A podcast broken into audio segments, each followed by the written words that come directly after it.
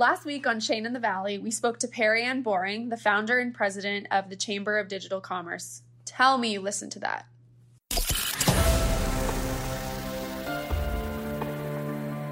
You are listening to PeerNova's Chain in the Valley, where we discuss all things blockchain and DLT over our morning coffee. Here are your hosts, Sonia and Naveed. Hi, everyone. Hey, guys. Welcome to another episode of Chain in the Valley. I believe this is number 10. And we are so, so grateful and thankful that we're able to bring this to you on weekly basis now. Sonia, tell us why this is such an important and special episode. So, today on Chain in the Valley, we have a very special guest on the show, Mr. Jonathan Johnson, who is the president of Medici Ventures and also sits on the board of many blockchain companies, including PeerNova. So, he is one of the most valued thought leaders in blockchain today. So, Jonathan, welcome to the show and thank you for taking the time to sit down with us. Sonia, it's great to be on the show. Thanks for the invitation. So let's dive right in. Jonathan, would you mind telling us a little bit more about yourself and Medici Ventures? Sure. I have been in the blockchain world for about five and a half years. The last three uh, as the president of Medici Ventures, which is a wholly owned subsidiary of Overstock.com.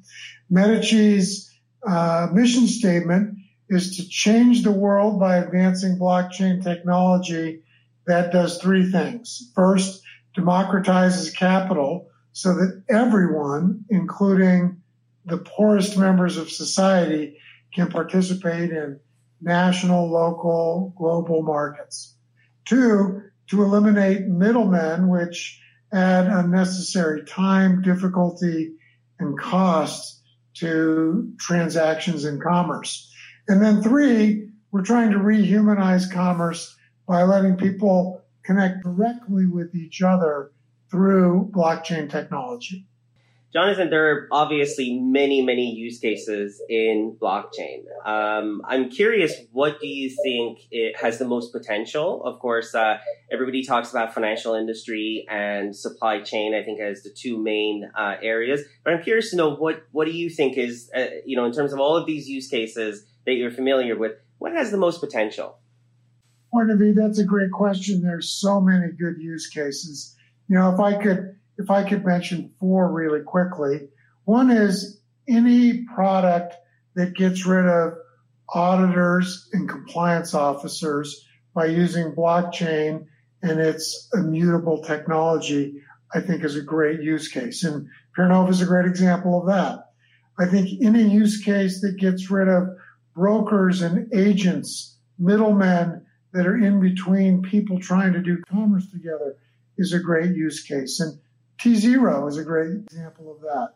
I think anything that uses blockchain to be able to prove title and provenance is a great use case. And we look at what Medici land governance is doing in developing nations, particularly in, in Africa, or what's happening in supply chain, where you can show provenance with companies like GrainChain or Vinsent. These are great use cases.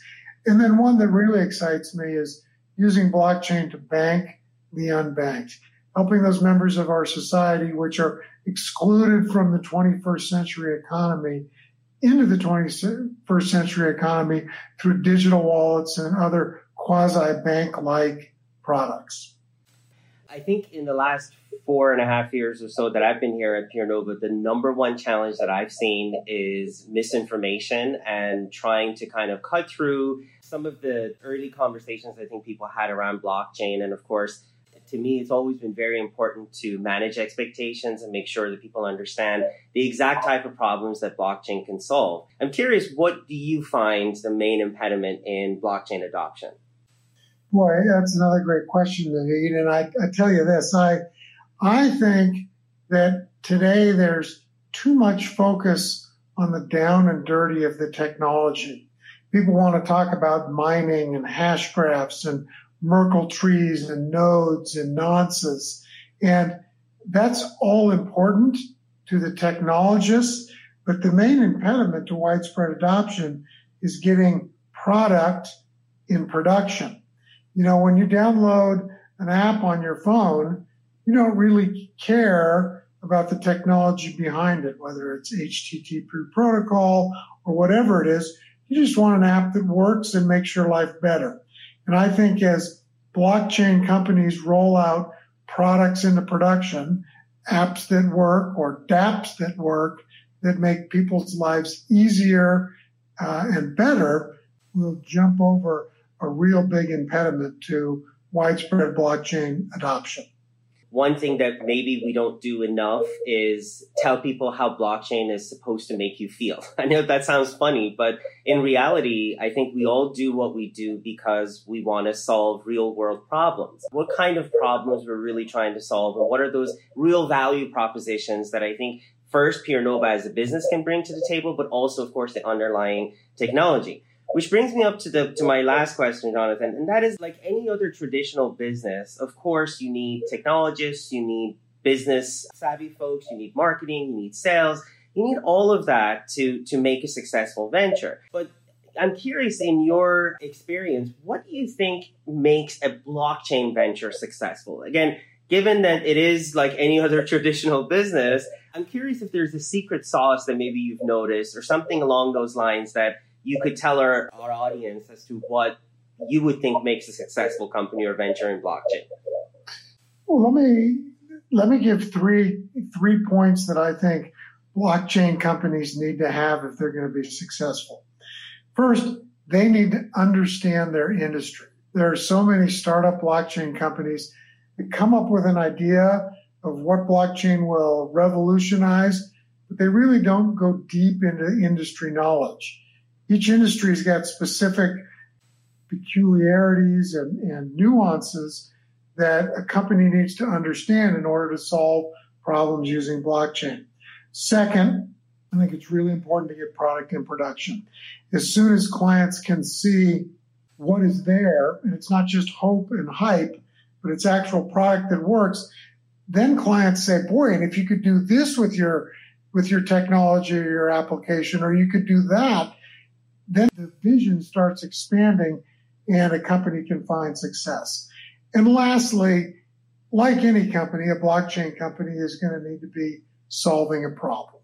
The problems that we're trying to solve at Medici Ventures are democratizing capital, eliminating middlemen, and rehumanizing commerce. I look at the way that PeerNova does that.